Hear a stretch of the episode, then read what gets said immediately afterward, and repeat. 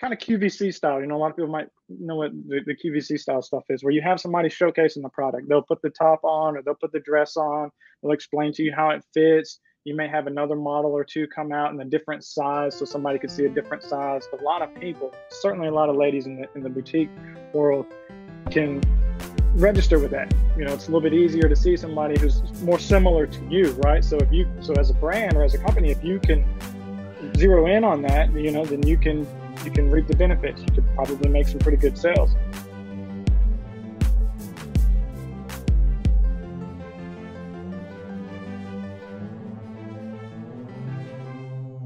Hey, Modern Commerce, welcome back. You're here, as always, with Casey and John. Today, we're continuing on with our How to Build a Brand series. We've got another great interview lined up, but I'm going to go ahead and let John tell us how he's doing and explain who our guest is going to be today. John, take it away, my man.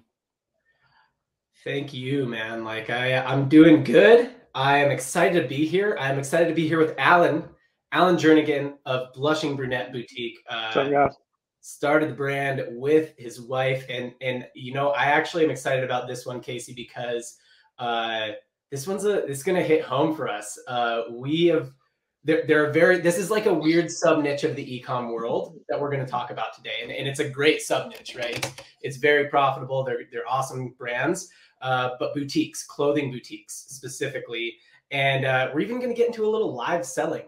Live selling sort of this like hot topic in in e-commerce right now uh, but like in the boutique world it's not even it's not new right? Like we've been doing been going on for a while and uh, and it's funny casey and i have, like one of our you know biggest successes biggest case studies uh, early on in the agency was was helping grow a boutique that did live selling. So like when Allen when we first talked i was like oh you're you're you live sell like it's there's so few people in the ecom world who like get it right? So yeah, yeah Allen excited to have you here. Give us a little bit of your background. Tell us a little bit about the brand background um, how you guys got started all that kind of stuff Sure, man. Yeah. So we're we just celebrated five years. I uh, started back in 2017. We do actually have a couple of storefronts, but predominantly everything's online e-commerce.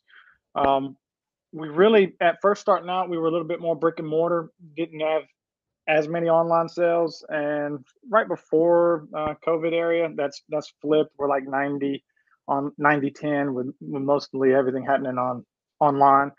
Uh, live selling was a big part of that back in the day. Then we've kind of tailed off on it, and now we're looking at ramping it back up. Just just to speak to that point there, it's um it's tricky, right? That's you see a lot of folks like that, you don't really see a whole lot of you see a little bit of fashion in the ecom world, but not really centered around like like the boutique area. You don't see a whole lot of that at least is at least in the the D2C talk. You don't get a whole lot of it, but it's oh, there's a lot of a lot of similar things. Some things are a little bit different. You know, we had talked about some different ad things as far as like statics versus videos. Sometimes with, with, with our brand or with other brands that are similar, you can run a, a static image as opposed to and get good results as opposed to a, a, dressed up video or whatnot. But that's that's pretty much the gist of it, man. We're uh, we've been growing year over year. We're we're, we're pumping out pretty pretty solid numbers. So we're we're just kind nice. of trying to do our thing. Cool. Yeah. And and uh, tell me, um, you you guys have uh, a team like with the brick and mortar stores and stuff like that over the last few years. So so I know that let, let's let's rewind. Let's go back to 2019, um, right? So that we can go through, you know, how what what were you doing, right? Like what how things were going, and then how the uh, how you had to change with COVID, right? Because you know we were talking off screen, and, and before 2020, most of your guys' sales were brick and mortar. Yeah. Yeah. Yeah. So we had, I would say we kind of had a, a boat built for the flood. So I, I was already geared to, to to shifting to more online anyways, and we were doing a fair we were doing a fair amount. I'd, I'd say at that time we were about 80 20 and now we're just predominantly online. But we're 80 20 retail with a lot of our sales sales coming in to the storefronts and a lot of the online sales was still kind of a local presence as well. So it was all that was kind of pushed by the actual brick and mortar shops. Um, 2019. So we, we I'm I'm of the mindset I think that we kind of need to change this anyways. COVID hits, boom, all of a sudden we're making zero sales inside those stores. So we had we had to figure out a way to sell stuff, right? Shops are not open. We've got to sell stuff online. we were ready. We we were already we were already on Facebook and, pretty much everywhere. We had a relatively uh, decent presence, uh, not what we are now, but we, we, we were ready, man. It, it, COVID hit, we just kind of blew up. Sales just started happening. Casey, you are an absolute beast right now. You're churning out so many creatives across multiple brands. What is it that is so hard about producing such a high volume of creatives? Why can't a lot why can't more brands do it? Yeah, I mean, honestly, I would say if you're doing it the right way, of course, um, you should be always analyzing your your past ads you know the things you've already turned out your most recent uh, test group that you've put out um, and that should inform your next round of creation not just go all willy-nilly about it. So i would say that's why it's difficult to speed up that process is because it's always kind of a two-pronged approach of of analyzing and creation really. So how is it that you are able to do that across like 12 to 15 accounts? Yeah, I mean, it does get pretty wild, but honestly, when I use Pencil, it's not as bad. Uh, Pencil is a tool that I use. It it's got AI that'll help determine what my best ads are. It'll even break it down into the best elements of those ads, and in that platform, it'll automatically generate new ads for me to launch, and I can push them live straight from the platform uh, into Facebook, IG. Um, it also works great for other platforms as well, like TikTok, whatever you're on. Really, if you sound like me and you're always in the weeds with your creatives, you need you need a little bit more analytics. Uh, you just need some help with new creation. You need things to be sped up a little bit. Um, you know, use our promo code. Go to trypencil.com, use promo code MODCOM15. You'll save 15% off on any paid plan. You sure mm-hmm. can start with a free plan, John. I mean, hey, I'll recommend it. Go ahead and try it for free.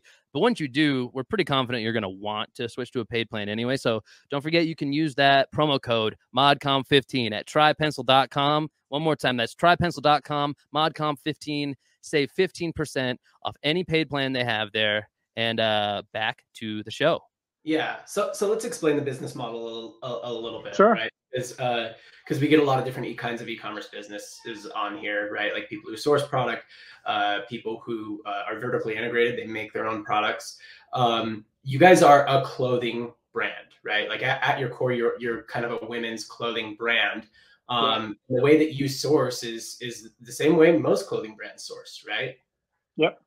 Yeah, we work with uh, we work with a few different vendors. Some of our stuff is exclusive, some of it is not. Some of it you can find in other boutiques, some of it you can find in other other places.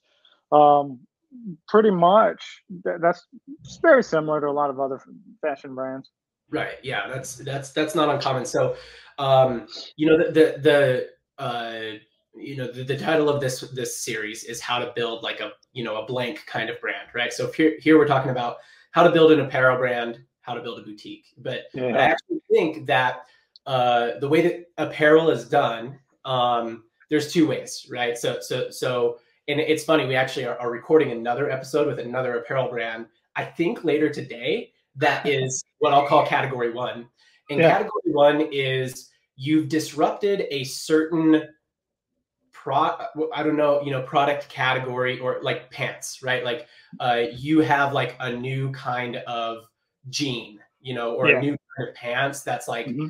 you know, so that's very similar to a disruptor brand in e-commerce, just period, right? And and and you're mainly focused really kind of around that one thing. And and a lot of apparel brands start out that way and then they evolve into like many, many other product categories. Chubbies is a great example, right? Like yeah. they they started out by saying, like, hey, you know, dudes don't have to wear long shorts. Dudes can wear short shorts, right? And and now there are lots of things, right? Like lots mm-hmm. of lots of apparel products. So that's kind of way number one is where it's like we're really focusing on disrupting a category, and in that case, then your then your stuff is exclusive, right? And you're focused on why are you know why try these shorts, why buy these shorts, why buy this shirt. Whereas or, or category two is is you like how you're doing apparel, where you're saying, look, you know, we don't care that much about what the products are, right? Like what we care about is our market you know, yeah. so if, if our market that we serve is kind of, you know, m- millennial, uh, older half millennial women, mm-hmm. uh, we care about what they care about, right? So if they're into, um, if they're into, you know, this kind of blouse right now, that's what we're into. If they're into one piece swimsuits right now, that's what we're into. Uh, if they're into jeans, that's what we're into. If they're into joggers, that's what we're into, right? So, so you're really kind of doing more what people might call fast fashion, um, yep. and working with suppliers where some, like you said, some of the stuff is exclusive. Sure. Uh, but but in fast fashion, it's not so important that it's exclusive. it's more important, at least as I see it, that you guys are that you guys have your fingers on the pulse of the trend. So so and that's in my opinion in a world where you don't have any exclusivity with your supplier your suppliers anyone else could really cut in and buy the same stuff how do you win right like anyone yeah, else can, gotta, can get the same stuff how do you win you got you got to build a brand right? So that was kind of the you know to, to, to take it back a little bit when we were starting out I, the, the whole thing whether it was online or in store it, in store it was we want to be able to put it anywhere right? So if, if we're going to open up retail shops we want to be able to put those everywhere and not just be you know not just be a localized little shell of, of oh that's your local boutique or whatnot right? So from the beginning I, we already knew we were going to take i wanted to take this and i want to be able to put it everywhere and how do you do that you got to you got to build a brand mm-hmm. and it's it's a little bit tougher to do when you got a lot of people selling the same things as you but if you zero in on who your customer is and you can speak to them I think you can find success doing that. And I think that's something that we have done is we've we've been able. I like to use my wife as an example. She is the blushing brunette, whatnot. I'm Mr. Blushing Brunette, but it's really easy for me to address the market because who I'm put, who I'm selling to is is my is my wife is the the girls that work for us. I have a I have a younger daughter, so it's really easy for me. You know, a lot of people might might think, well, it's it's, it's a guy, which you know obviously have a lot of guys in the fashion industry, but it's really easy for me to zero in on who I'm selling to because they're all around me, right? Yeah. And that was that's enabled us to to build what we've got or where we've got to today. Yeah, your avatar adjacent. So so let's get into some of the like really clear kind of ta- tactics of because I think that's what a lot of people say is like it's about knowing your customers. It's about yeah. Well, what what does that look like? You know, in the in the fashion world. Um, and and let's uh, let's yeah transition this conversation into live selling. So uh, I don't know the exact timeline, right? But I know um, you guys kick off your primarily book and brick and mortar by 2019. You're moving more online mm-hmm. um, so that by 2020 you're ready. And I yep. think your foray into online started with live selling, correct? Yeah, yeah, it, yeah. You're right on it. We we explain, it to explain what the live selling process is, just for anyone who doesn't know. Sure, sure. All right. So, so it's predominantly, I think, I, I can't say for sure, but I, I think it really started in like Facebook groups where mm-hmm. you would have ladies or people get on a, a live sale and it's basically it's kind of QVC style. You know, a lot of people might know what the, the, QVC style stuff is, where you have somebody showcasing the product. They'll put the top on, or they'll put the dress on. They'll explain to you how it fits. You may have another model or two come out in a different size, so somebody could see a different size. You may have a lady wearing a small, medium, large, XL, so different people can see, or you can see different people in the different sizes. Where maybe you couldn't visualize yourself right in the size small. You can see somebody in a, you know, maybe you wear an XL and you see somebody in an XL, you have a better idea of what that would look like on you. And I think a lot of people, certainly a lot of ladies in the in the boutique world, can register with that. You know, it's a little bit easier to see somebody who's more similar to you, right? So if you, so as a brand or as a company, if you can zero in on that, you know, then you can you can reap the benefits. You could probably make some pretty good sales. And we were able to do that when we started out. We had a pretty, pretty, I mean, really solid uh, Facebook group going, and uh, we've been able to grow that a little bit too. And, and when that happens, you kind of build a little bit of a community as well. Definitely, if, if you if you're doing it in a local area, you can you, you start to talk to these people on a regular basis. You become friends with them. Strangers become friends, and you can it just it just grows. And then all of a sudden, one thing that you you hear a lot about um, paid ads and, and, and whatnot, and and they're, great and we love them. But I, I, like to say one of the best forms of marketing is, is, is word of mouth, right? So if, if we can get somebody telling somebody else about who we are, we're winning. Right. Yeah, no, and, and and so so yeah, I mean specifically, you know, what it looks like in, in D2C e-commerce boutique apparel, right? And and live selling might look a little different in different forms, but it is. It's the QVC model, right? Mm-hmm. Uh, or the shopping network, right? There's just products on there all day and people sitting there standing there selling them. Um, but in e-commerce, what it looks like is is usually uh, a brand a brand brand co-founder, brand you know owner, CEO, somebody like that um, getting on and and when you talk about like hey you know you got to build a brand that people identify with and love oftentimes it's as much it, it becomes as much in, in d2c in, in e-commerce it becomes as much that person as any. Yeah. Right. So so it was your wife initially Right. was selling. Your wife is the avatar. So those people who are like her identified with her. She comes on and she's like, "Yeah, this one actually, it, I would size up in this one. It fits a little bit small, you know, or I would Mhm. size down in this one if it's a little big." I don't know if I got that reversed or not, No, but yeah. um, right and, and so it's part selling and part just endearing herself and then the thing is like you said you get to know some of these people some people will come on you i've experienced brands live they'll go live every night every single night Yep. And some people will Mhm. come on and buy stuff from them every single night i mean talk about building ltv some of the ltvs for the let's say top 10% of customers for boutiques through like you you can never Crazy. Yeah, Never really. imagine much greater it is than their initial order value. They'll come on by every night, and you can't help but get to know them because the mechanism is usually like at least on Facebook live selling. Well, yeah, the yeah, mechanism you nailing it. Usually, uh, hey, comment sold. Hey, blue T-shirt, comment sold in your size. Yep. We have two in each size available, right? Yep. So it, there's this kind of that there's a sense little- of urgency. It pushes the sense of urgency. You know, hey, we're, we're if you don't buy it now, we're going to sell out. So people jump on and they buy it. and they buy it, it's like uh, I was kind of saying this sometimes some of their products that like aren't as good at hits if they could get the quantity right they could still sell it because Yeah. I'm like it's just enough time to make a bad decision Just You know? enough time, drive a sense of urgency. You know, you can play Yeah. with the price, maybe put it on sale, drop it down a little bit, and, it, and they'll, they'll be gone before you know it. It's a really good exactly. mechanism. Yeah. so, so you know if people get on they buy every week every night and they're commenting like you just notice you notice those people and a lot you know depending on what you, tools you use uh, you're going to end up someone on your team customer service is going to end up talking to that person to like collect their payment and all of that right yeah.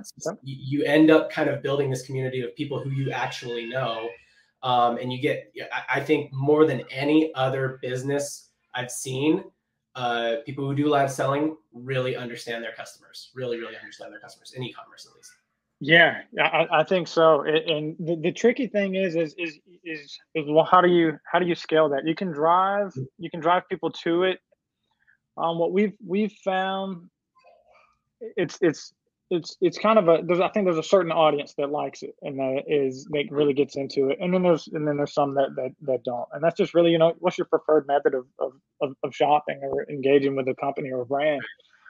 Um, and that's where we kind of we, we we we did kind of hit a little bit of a roadblock where I think we were we were selling a whole like you said a lot to a lot of the same people Mhm. and um let's slow down a little bit for us but we're, we're actually looking at the moment to bringing it back around and, and really trying Yeah. to crank it back up Is, so yeah, let's hit on that really quick because I actually am of the belief, as much as I just saw live selling, blow, like in in Casey and I, I mean, just to kind of give the quick case study here, uh, we worked with a brand that did it, similar type type of brand, women's clothing boutique, um, and we just saw, hey, like they got a fire going, like people love this, and we saw how to throw fuel on the fire, and it, it purely was all of our paid ads. We didn't Mhm. ever we didn't ever advertise clothes. All of our paid ads were just geared toward building their SMS list because they they texted people every time they were live. Yeah. And their lives went from like a hundred people to like a thousand people pretty quickly. And Yeah. then it's more people becoming endeared to them, right? And and they that got bigger. And yeah, not all of those thousand people stick around. Some of them are like, what is this? This is stupid, right? But like yeah yeah stick some of them and and like it, it's kind of fast right it's like blue t-shirt you know we have two of each size comment blue t-shirt and your size someone might be like i don't know i kind of like it uh, blue t-shirt large sold you know like, and then once you've bought once it's like a little addicting honestly yeah it's Um, kind of ga- like gamified right so it makes, Yeah. it, it makes it fun makes it fun to shop and i mean and people already like shopping so and you, make it even more fun why not Right. Yeah, yeah, yeah, and they're and they become endeared. But there, there was a there is a bottleneck, and that is how do you scale this? Now, I do think I I have some thoughts. I think that many live sellers scale by going more going live more often. Um, you can do that. I, I actually think that where a lot of live sellers miss, and I'd be interested in your take on this as you've gotten away from it, become more experienced in e-commerce, and you're looking to come back to it. Um, there are two really big things. One, the best live seller is almost always the owner, right? Yeah. Mhm. Um, and so what do you like? Okay, if you go live every night, like what do they not get a vacation? You know, Yeah. they- that's tough. That is tough, right? Good point, because that's exactly what we. That's almost uh, exactly what we experienced, and, and it almost came a bandwidth issue, burnout. But then it's not the same when you put a different face in there. Yes, yeah. you, you you hit the nail on the head, and we and we kind of experienced that firsthand. Right. You get success, you make it, but then you're like, I never even get to enjoy this money, you know. Yeah. Um, so so it, yeah, it, it's a tough one, and training some other people to do it is, I mean, they'll still sell. It won't be as good, you know. And so that's the thing I always say: if you're going to get into live selling, understand this, right? Like they'll still sell it won't be as good. Maybe you just accept that and say like yeah but that's the way that it has to scale. We have to have four or five girls who cycle through yeah. that we're not doing you know this thing where i'm tied to it every night or whatever. Yeah um, and that's kind of the approach that we had started to take and if we engage in it again i think that's what we're going to do. Yep. Yeah and then the, the other side of it is um I mean, how do you sell more? Do you just have to be live for longer? Do you have to have more products? Uh, I think this is where a lot of live sellers miss is they don't they don't adapt their buying for their new audience size, right? So they keep buying the same size runs, and uh, it is tricky because a lot of suppliers make you buy a size run of all mm-hmm. sizes in the same quantity, right? So right. extra small, double XL, you got to buy five of each, and you're like, I don't want five double XLs. What am I going to yeah. do with uh, but I think so. What a lot of live sellers, where I think they miss, is they're like, well, how do I scale this? Do I go live longer? Do I go live more often? And it's like, honestly, I think you just got to buy up. Instead of buying five of each, you got to buy ten of each. You got to buy fifteen of each, and they're they're scared to do that because they know they're going to be sitting with inventory of those. Yeah. So supplier terms is huge, and I don't know if you guys have navigated that, but yeah, I mean, talk about that a little bit because that's logistical side stuff where I think this is what I've noticed, but I don't really know for sure. No, no, you, yeah, you're you're right. That's um, you, I, I, think there's there's always that fear, and even if even when you're not live selling, if I buy too many, am I am I going to end up stuck with this? And then we're sitting on it, and then what do I do? Well, I got to discount it, and then you don't make as much money, or you break even or whatnot. I think that you you you you hit it you hit a good point right there. I mean, really, that's the the gist of it. I think it plays on the fear of of buying more and a lot of people don't want to do that or they're scared to do that or they maybe they do it and it doesn't work one time but i think that is probably where you need to go. Because as you grow i mean you, are gonna you want to hit the same items you don't want to be on there for three hours doing it no. maybe every now and then but you're not going to do that on the on the in and out. That's not something that you're going to find longevity with i don't think. Right um, but we're, we were kind of, like I said, we were still kind of learning too. We we had found good ground, and then it seemed like, well, what do we what do we do to grow it? And we had kind of hit hit a, a roadblock there. Yeah, yeah, for sure. And and and I, I will just say that you know that that problem of overbuying, you know, uh, first of all, welcome to e-commerce. You know, that's just always a concern. And even further, if you're going to get into apparel, especially fast fashion apparel, that's that's the gig. Or footwear you know that's yeah. the gig right? Look how many size 15s do you buy? You know what i mean? Like how many size a lot of people don't don't don't quite get it. It's not the same as having uh, uh, two or three products that you can endlessly sell. It's a lot of different skus and limited sizes at that. Yep. and that's it's not as it can be tough. It can be yeah, really tough demand planning for apparel fast fashion is there's a whole other wrinkle that's very very difficult compared demand planning is already difficult right? I always call it demand guessing already. Yeah, uh, yeah, yeah. But, but, yeah it, that, that's the wrinkle. But yeah so uh, in your opinion you know you give me because i have opinions on this. I everyone who watches the show knows i have opinions on everything. In your opinion what kind of brands is live selling right for? What kind of brands is live selling not right for? Good good um, let's see. I mean, I, I definitely closed anything fashion wise, apparel. You can you can you can do that pretty easily. That's that's pretty. I think a lot of accessory type products would be good. Maybe purses, jewelry, things of that nature. You, you can get on there and you can show like you know Bogg bags are like really big right now maybe even something like a Yeti cooler or something like something to that to that extent. I've seen some people do really well with, with stuff like that because you can get on there and you, maybe you got a limited supply or or a limited edition of something, um, you know, Yeti cooler, for example, and you got a limited edition and you're going to drive that sense of urgency like you would with a certain amount of clothes. I think people would eat that up. Yeah, those are kind of the things I, I would see working well. I mean, I wouldn't get on there trying to sell a, you know, like a CPG or, or some type of cons- food or drink. yeah or like uh, a supplement. Yeah, yeah. maybe maybe some kind of supplement. I don't I don't think so though. I would say apparel is probably, probably definitely your best bet. I thought about this before, and it, so I think there's probably something to do with audience too. I mean, I will say safely, um, I'm gonna I'm gonna umbrella what you just said into if your audience and, and your your primary buyers are like you know female age 25 and I'll say up, but like maybe let's cap 55, right? Like if that's where your your main buying demographic is. Um, and you have a lot of SKUs, like you have a lot of stuff you can sell, that it's probably a fit. It's probably a fit. Um, and, yeah. and if you're over new, you get new product really often, right? So that that describes fashion, but you know, anybody, if you get new product often, you have a lot of stuff to sell, and that's who you sell to, it's probably a fit. You could probably you could probably do it and, and make you know, and it would do, and it'd be good for you. What I've never been able to figure out is like, and I'm sure somebody's done it, but you know what what it would look like for a brand like um, I don't know, like Yeti microphones, right, or like a kind of more of a single SKU type thing. Um, I don't know if it would work in like a male, you know, demo. It, it might, it might not. I've never seen it done. Um, yeah. But like, uh, I, have thought, I've had the idea of like, let's say you had like a kitchenware, you know, thing. Mm-hmm. Like maybe, maybe you only have like, oh, we have like knife sets and and cutting boards. Well, going to be weird to be like, all right, knife set, cutting board, and then you're done being live.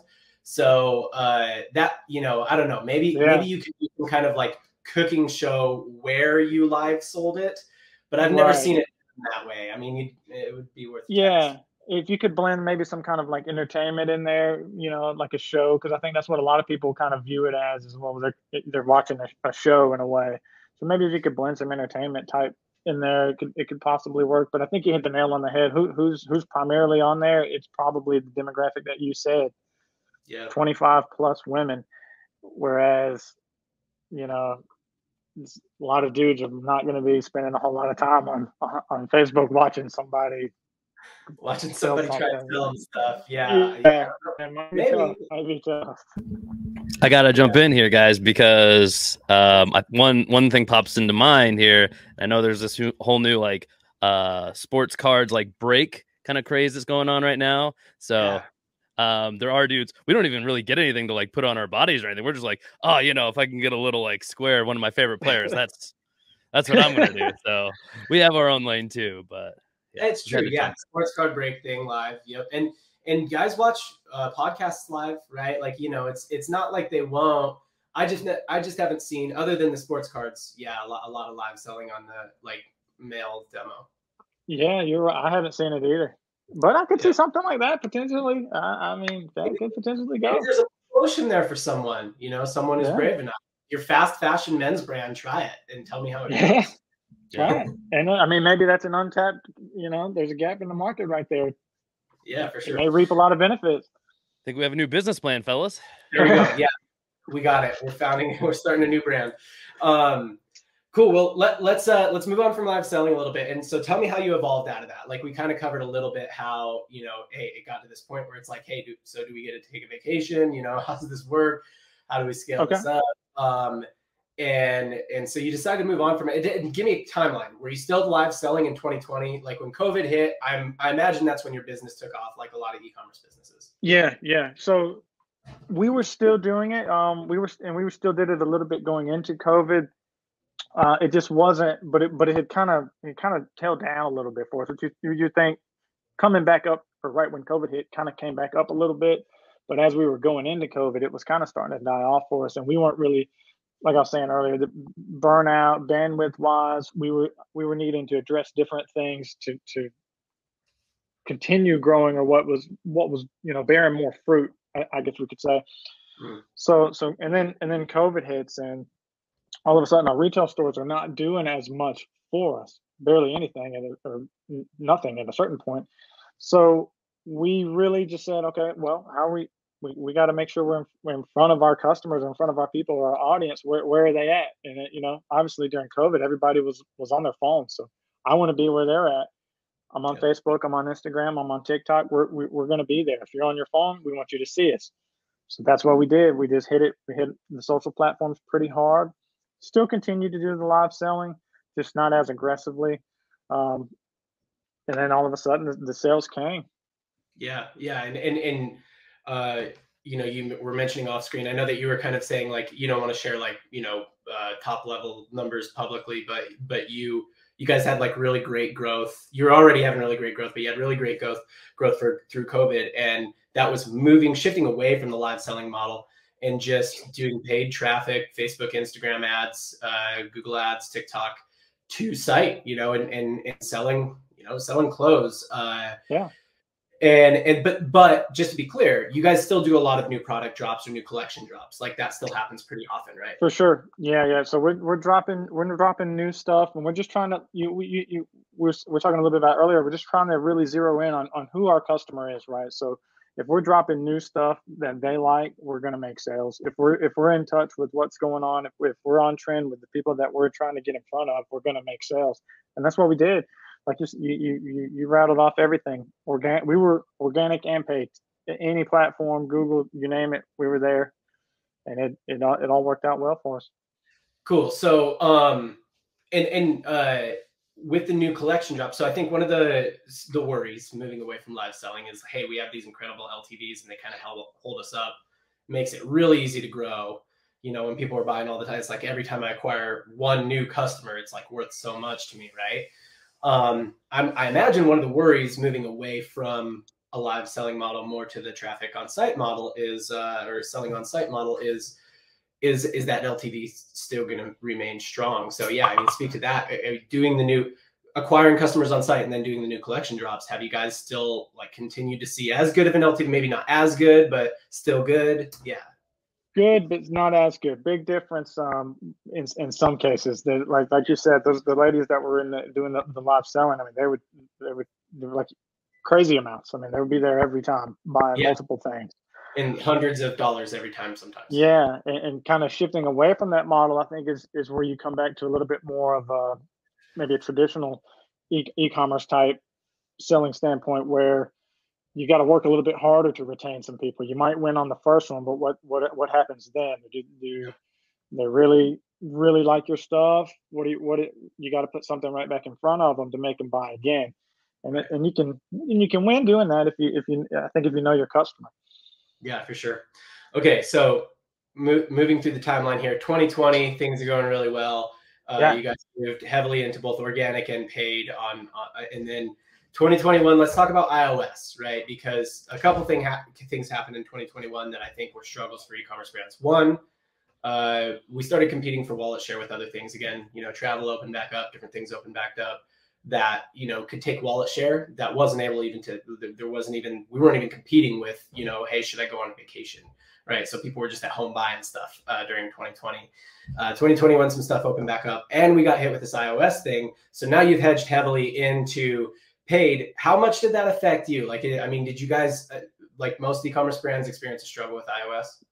For sure, uh, tough, and I, and I almost want to say I hadn't even. It, it, I don't know if it's gotten better or worse um, yeah. as the years as time has went on, but oh, it, it, yeah, 2021 may have even been tougher than than 2020 uh, because of or you know whenever the iOS updates happen. I mean, it just kind of changed not necessarily what we were doing, but it, it, because we lost some of that that that signal or that data, we just had to you had to really be in touch with what you were doing. And before you might be able to just put a bunch of stuff out there, throw a bunch of stuff at the wall, and it would stick.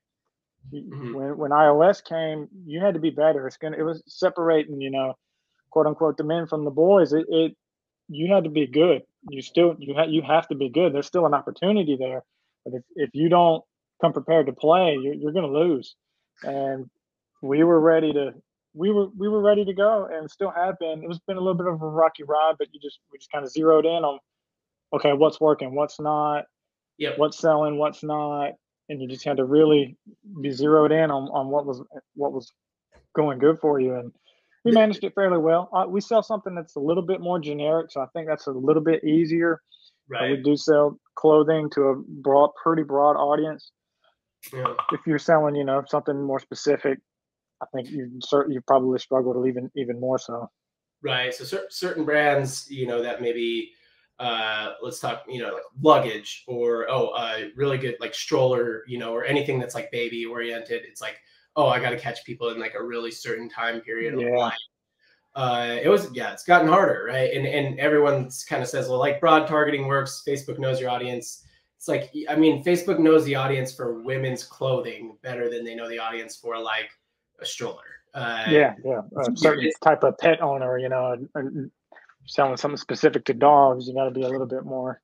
I mean, they do know, right? Right. You, you use broad, right? We, we've we've got brands like that, but it is hard. You know, like they there were brands that like I think a lot of a lot of like people in the D2C space sort of uh, I don't know frown upon anyone who is like you know we were hurt by the targeting updates um, and and the loss of a lot of targeting, which which I guess we're associating with iOS 14. It wasn't necessarily associated, but um, a lot the loss of a lot of targeting and lookalikes became watered down because their data was worse and stuff like that. And yeah, they get frowned upon, and I'm like, you know, I don't know if we should really frown upon them when they're like a really niche, you know, thing. And uh, but yeah, I know I, I I get it, you know, and in clothing, a lot of times it is uh, creatively, I, I won't say easy, but it's it's a lot about just like it's it's more product focused than creative focused. It's like, hey, you know, do you like this? Like, you just show it to them. Like, do you like that? No. How about this? No. How about that? Oh, they, yeah, they like that. Like, let's let's do more stuff with that product. You know. Um, yeah. Yeah. Yeah. You don't but, have to. I, you don't have to have a super creative video that you spend, you know, maybe a gazillion bucks on, but it's like you said, it's a little more. Oh, oh, I see that. Oh, I like that. I buy that. Boom. You're not. It's not a five hundred dollar purchase. It's nothing that takes a whole lot of time to think about. It's no type of course or something like that where you might need to retap into somebody seeing it again. It's something that's a little bit easier. Oh, that's only 40, 50, 60 bucks. I can make, I can, I like it. I'll buy it. Yeah. Yeah. And I like what you said about like, you know, kind of iOS 14 separated uh, men from the boys, right? So to speak, or, or uh, however you want to look at it. Uh, I, and I think it came in phases, right? Because it was like, you know, phase one was like, are you with it and knowledgeable enough to like not just trust what the platform says, right? Because up to that point, we totally took for granted that most of us like just trusted what the platform said. And platforms probably were like, and, and in fact, I know like platforms were never 100% accurate. And I have brands where they were way off. Uh, but but you actually could trust them pretty well, right? Like they, they yeah. were close to on Facebook, especially. Yeah, it was something that's pretty solid to go off of. You, you, you right. could you could make really good. You can make decisions and feel comfortable about it. Exactly, exactly. And then completely so different now. Are you yeah? Are you are you savvy enough to just not trust what the platform said Are you savvy enough to continue to figure out a way to figure out a way to figure out yeah. Facebook, how well Facebook and Instagram is working for you at a high level you know, and continue to invest in it, even though you don't have this nice, clear data point that says, "Hey, look, three ROAS, yay!" You know, um, so so yeah, I mean, that was you know phase one, and then phase two is like, you know, who could figure out, okay, well now how do we compare Facebook to Google to TikTok, right? Like, how do we even compare, you know, and, and so getting into MTA tools or getting more advanced using Google Analytics, you know, that kind of stuff. And then phase three was like, you know, how do you adapt creatively here when you have to make decisions with less data, right? Yeah. And like you said, you know, you used to just be able to throw a bunch of stuff and you get quite a bit of data back and you can make good decisions with it. And now it's like, you, in a lot of cases, you can't throw as many things at the wall. So you got to be more intentional about it. But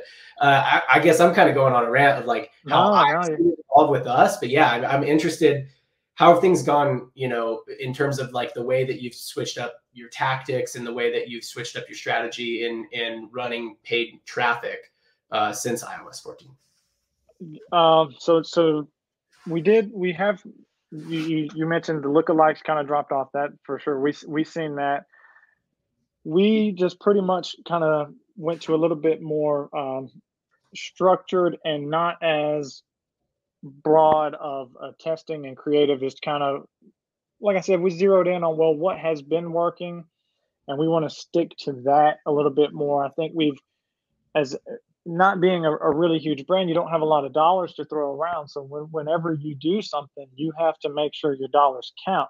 So you don't want to throw a whole bunch of stuff at the wall. You want to make sure you're you're putting your best foot forward, and that's pretty much how we've done it. We've just been a little bit more cautious about spending dollars on on on paid stuff where where as before you may you may not have like you said you could throw almost anything up and, and you would you would sell something Mm-hmm. Now that's not necessarily the case. So we're just a little bit more uh, structured in, as far as what we're what we're how we're setting up the accounts, what we're running as as ads and stuff like that.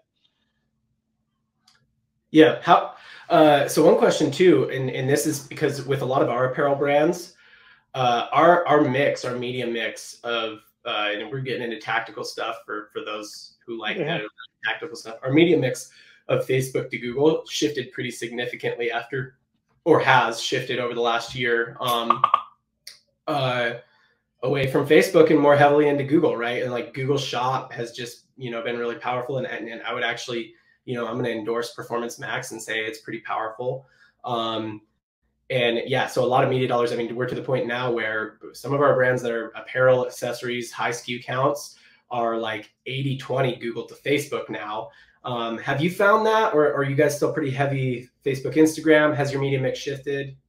We've we similar, but not. I wouldn't say as much. We did shift a little bit more towards Google, and we've we've been with we've been on the TikTok train for for a good little mm-hmm. while. We're not spending as much as I would I would probably like to there, but um, there was a shift there too. Certainly, right more when the uh, when the updates happened, we did shift quite a bit to Google, and and it worked pretty pretty well. Since then, I think we've kind of came back a little bit more into the Facebook, Instagram side of things, yeah. with a little bit more going to TikTok too. Um, we want to be everywhere. We've uh, we've we've done Snapchat, Pinterest, pretty much you name it. We we haven't actually done a lot of traditional type of stuff as far as like billboards and things like that because we do have our uh, storefronts. But yeah. we're looking at we're looking at pushing there too. Yeah, and uh, it, you know, I, a thing I always say about like you know, let's say direct mail, uh, billboards, TV. I, I don't poo poo on it. It's fine. Like I'm I'm I'm good with that stuff uh, a lot of times you you got to be at a certain rev level, right? Like it's kind of 15 to 20 million. Um, and I, I, was actually having a conversation with with somebody recently about like you know we were talking about a podcast topic like life after 10 million, right? That that's about the point 15 million, 20 million, where it's like you start out growing some algorithms, you know, you start out growing uh, some search demand, and and you start needing to be like, uh, okay, how do how do I reach new people? Well, how do you reach people who like just don't they won't buy online? Like they're not going to buy from an online ad right? Um, yeah. it, you, you a lot of times need bigger budgets for tests right? Like you need if you do a tv buy you know it's going to be a $10000 buy or something like that right? And it's going to be 10000 minimum commitment just to make zero dollars sometimes you know um, yeah. so so a lot of smaller brands are you know can't can't really uh, get into that but yeah i'm I, I'm, I'm with you there. Um so yeah, kind of kind of shifting gears here. Um, I want to talk about uh, what what are some things that you feel like uh, you you or Blushing Brunette, you guys as a brand collectively do really well right now today you know 2022 um, and and this is you know we're kind of a marketing growth focused thing so if you can keep it there you know that's perfect right. and uh, and then some things that you don't feel like you do well, or you you you don't feel like you do well, and you feel like are worth the time. Like uh, we should do this better. Okay. Uh, first one is I think we are pretty in tune with with who with who our audience is. We we we tend to we tend to listen. We tend to stay present. we we we try to uh, engage and ask different things to different people, different customers, to try to stay in tune with them. I think we do that well. What we don't do well, maybe a little more tactical, creative creation. And I think this might have been what actually sparked mine and this conversation. Uh, and maybe I, maybe we overanalyze it sometimes. Maybe it is a little more simple. Just picture, shirt, top, dress, post yeah. done. We we like to get a little bit more creative or a little bit more too hands on. Well, let's make a video. Let's do this. You know, creative creation. I'd say is where we may we could improve let me let me jump in because I don't disagree with you. I, I, think a lot of times, let me put it. I'll be clear. A lot of times in fashion, it is a lot of just here's the product or dynamic ads. You know, to broad audiences works really well, right? In, in fashion. But let's talk about what you are. Like, let's go all the way back to the beginning and and, and talk about this and, and say like, hey, you remember when we said like, you guys don't have any really product side advantage, right? Like a lot of the stuff you have, someone else can go get, right? So another another boutique could have the exact same thing, and they could un- undercut you by a dollar, and they're going to win on next, right?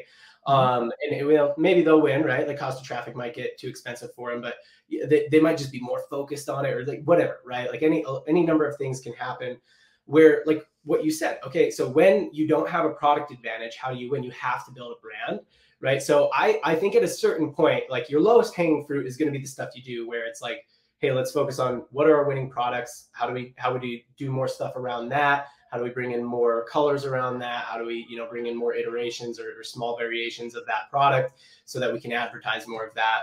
Um, you know, in dynamic ads, right? Like let's just throw the catalog out there and let people buy what they want.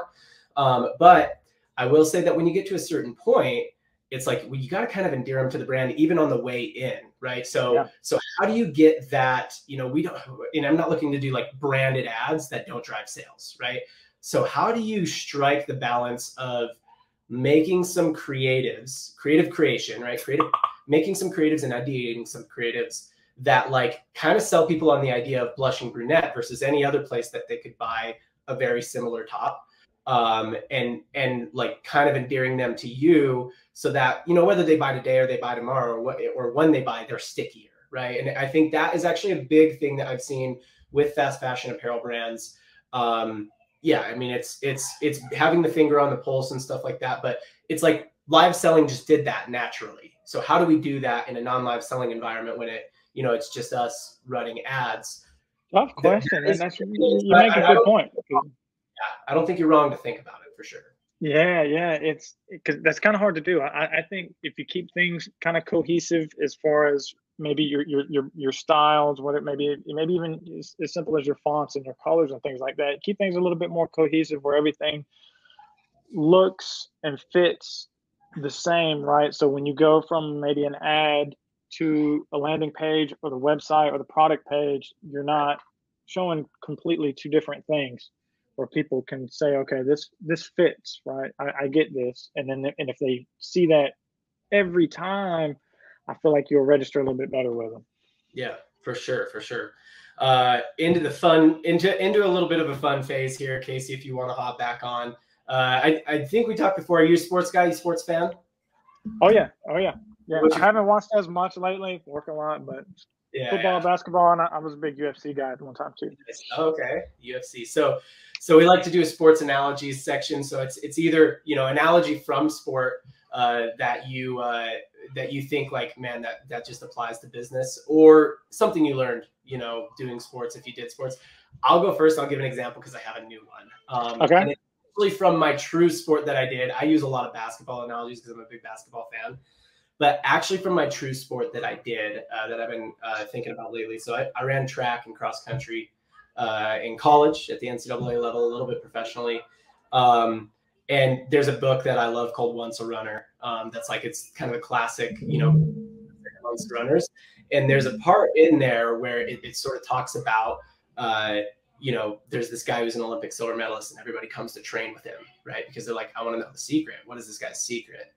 And uh, and and it talks about how they they get like this kind of like pit in their stomach when they realize the secret is there's no secret it's just the heart rending process of tearing the soles of your shoes apart day by day, molecule by molecule, days on days, weeks on weeks, months on months, years on years. And that's so so that's my my analogy I'll go with for today is the secret is there's no secret. That's one thing I learned in sports. Gaining proficiency in anything isn't about learning some secret or learning something. It's about lots and lots of quality reps. There's no replacement for reps. I mean, that's that's it. I really I don't know if there's a better if there's a better one really because that's I'll, that's, that's at the end of the day. I'll, I'll, jump in with one. I'll try to be uh try to stay relevant to to this topic or this this podcast exclusive this episode. Um, so you mentioned kind of like a change in in strategy from like live selling to kind of not focusing so much on that. And you know when when your roots really it seems like as I understand it are kind of in live selling, right? So that that reminds me of like a scheme change to a team where you've got this stud player. You know, I'm a 49ers fan, right? Um, I don't know if you're familiar, but Deebo Samuel, he's this like crazy hybrid yeah, wide yeah. receiver running back. Just get the ball in his hands any way you can. He's amazing when he's got the ball in his hands. Um, you know, how we talked about like live selling brands, those are built on the back of like a superstar a lot of times, you know, like Yeah. like knowing Yeah. your audience, being able to relate on the fly, telling them exactly what they want to hear. Just kind of ma- there's so much going on in live selling. It really does. You know, it might be two superstars. You guys as a team, it's a relatively small Sure. team. Um, and then you go through like a scheme change. And I think that's something that's scary for a lot of brands. But you guys, you know, you had a reason for wanting to do it. You knew it made sense. And I think you probably had to give yourself a little bit of leeway in learning that new playbook, adjusting to the new scheme, finding out the difference now in roles. Like, oh, I'm not so much focused on putting this thing over here on my back. I need to kind of focus over here on this other lane now, and and you kind of find your new roles, and it it just goes to show that uh, a good player can adapt to a new scheme. So I would say uh, change of scheme is is something Yeah. that relates both to sports That- and e-commerce. The best players are scheme independent. Yeah, I love Right, it. right. Yeah. Well, and I guess I could echo off that, right? I could I could say, you know, you don't make the shot, you won't make the shots that you don't take. So you got to be able to you got to be able to shoot, right? And whether it's uh, whatever that avenue is, if it's live selling, if it's storefront, if it's paid ads, whatever it is, if you don't try it, when you if you don't shoot, you're not going to make it. So you got to at least take the shot. Kobe Bryant, love him, probably my favorite basketball player of all time. Mm. How many shots have that dude has that dude missed? You don't hear about it, but it's uh, he, he's he's towards the top. Yep. but he's also the greatest player of all time, or not of all time, but he's up there. And He's uh, up there. He's in the top. but you, you can't make the shots you don't take. That's that'd be my analogy. He's Yeah, like that one is- of the five acceptable like goats, I think, in basketball. Right, Just- yeah, and nobody's like, yeah. what are you talking about? Well, yeah, and yeah. is a, is a great yeah analogy for a great sport for that analogy because like it, it- I mean I play a lot right? And and the best players they just they just have that killer mentality that mentality that like you know they don't even think about is this a bad shot right? Like is this an advisable shot? Is this a high percentage shot? It's just like in their mind I I'm open it's gonna go in you know Yeah, like yeah, I'm gonna shoot. That's it. Yeah, you just shoot. You just pull the trigger. And I, I say it all the time. It could be something like creative too, right? So uh, to reference back to uh, uh, ecom, you got five, six, ten creatives. Just put them out there and see which one works. Because a lot of times, it's the the one that works is the one you might not think was going to be the best one. yeah exactly You don't know how recurring that thought is on this podcast. It's, like Well, our probably number one. If if if Modcom podcast ever went down in flames, that'd be like our one little flag we leave hanging. Like You don't know what- what's gonna work ahead of time. yeah cool well Allen I appreciate you being on this was a super fun episode Thank you guys, man. It was fun. Yes, thank you. I, I'm glad we got to talk live selling finally. Like, there's so few live sellers out there. Yeah. and, like, a lot of them aren't really into building a per. Like, a lot of them are just, you know, the personal brand they're building is within their brand, right? So they don't want to be on my podcast. Like, so uh, yeah, yeah. I'm, I'm glad you got on here and we got to talk live selling. Well, just to, to kind of note on that, I think you, you got to kind of you got to you got to think a little bit more outside. Like you got to build the brand, and you, you can't Yeah. just be too too zeroed in on that. Yeah, I love it. I love it. Um, well, thank you again for being on here. Um, it was a super, super good time, super fun time. We'll have to have you back sometime to play a game or something like that. We play some games on the show. Uh, All right. I, I think that that's good. Casey, say the YouTube things. Take us out. All right. Thank you, John, for leading this interview. Thank you, Allen, for joining today as our guest. Um, loving this series. If you guys haven't uh, watched other episodes of this series, go ahead and watch it. I'll try to put a card up here somewhere so you can watch this whole playlist of awesome interviews we've had lately on how to build all different types of brands. Um, Modern Commerce, thank you for watching. Don't forget to like, comment, subscribe, hit the bell icon to get notifications about whenever we drop new content onto our channel. And as always, until next time, we'll see you. Hey, Modcom, this episode was brought to you by Pencil. I'm a creative strategist at the agency that John and I work at. If you happen to be a creative strategist or you're just having a hard time rolling out enough new creatives for testing, then I have the perfect solution for you. It's trypencil.com. Over at Pencil, the AI will help you determine what your best performers are. It'll even break it down into what elements of those best performers are helping making those ads go. And it'll also take those elements and create whole new ads for you to push live straight from their platform right over to Facebook and IG. So go to trypencil.com if you want to use this and use the promo code MODCOM15 to save 15% off of any paid plan they have over there. You can always start with a free plan. Uh, go ahead. Actually, I recommend it even, but we're confident you're going to want to upgrade as soon as you try it out. So just remember to go to trypencil.com, use the promo code MODCOM15 to save 15% off of any plan. And thank you for tuning in to Modern Commerce.